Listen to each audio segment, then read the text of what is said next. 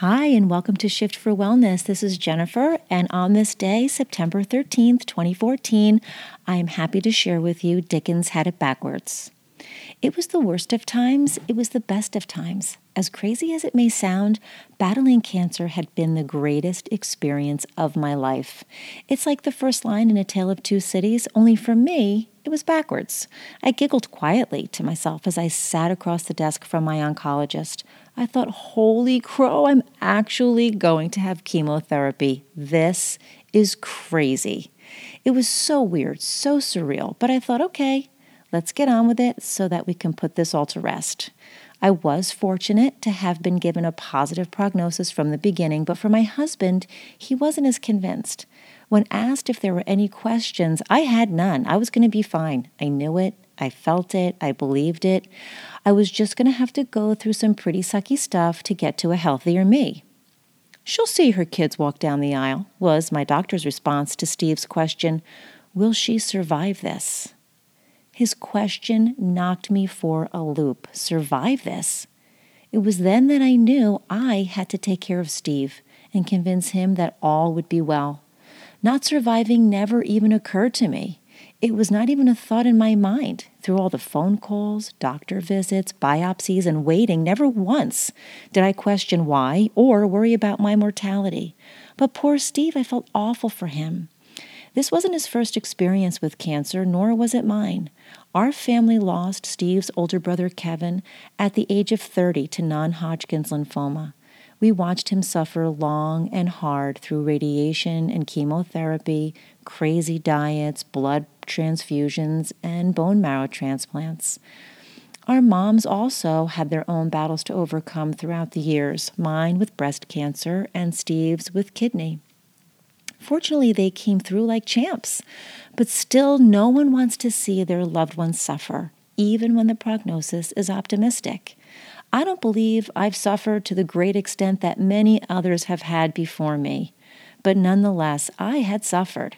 I never cried myself to sleep. I never cried for myself, but I did cry for those who fought a tougher battle.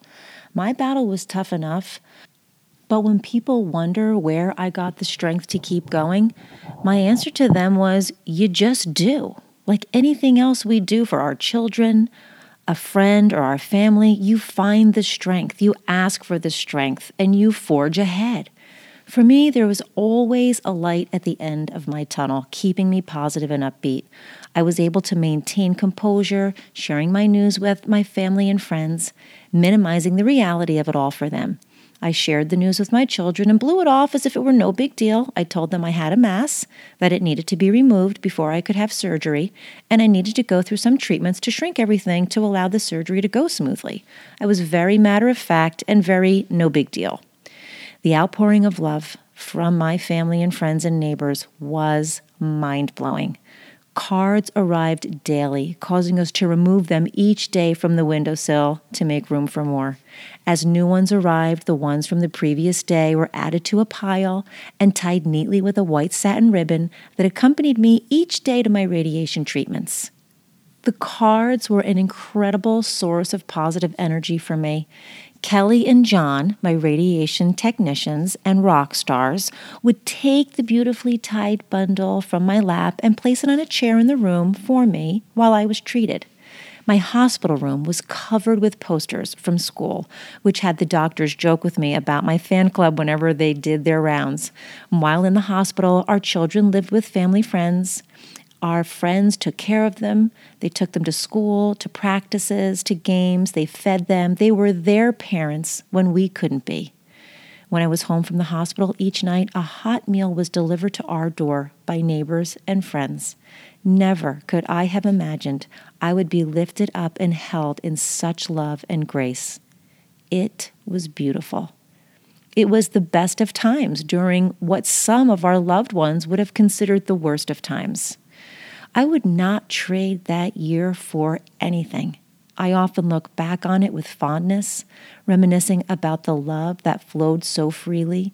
Love was in abundance wherever I looked: home, school, the neighborhood, the hospital, doctor's offices.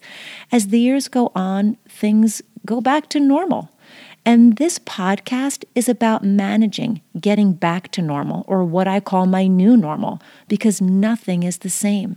You don't go through such a life-altering experience and come out the same person, not physically and certainly not mentally. Coming back to life is hard. Nothing is the same. Nothing ever will be the same. And while family and friends are happy that I'm well and healthy and recovered, there's a journey within that goes on.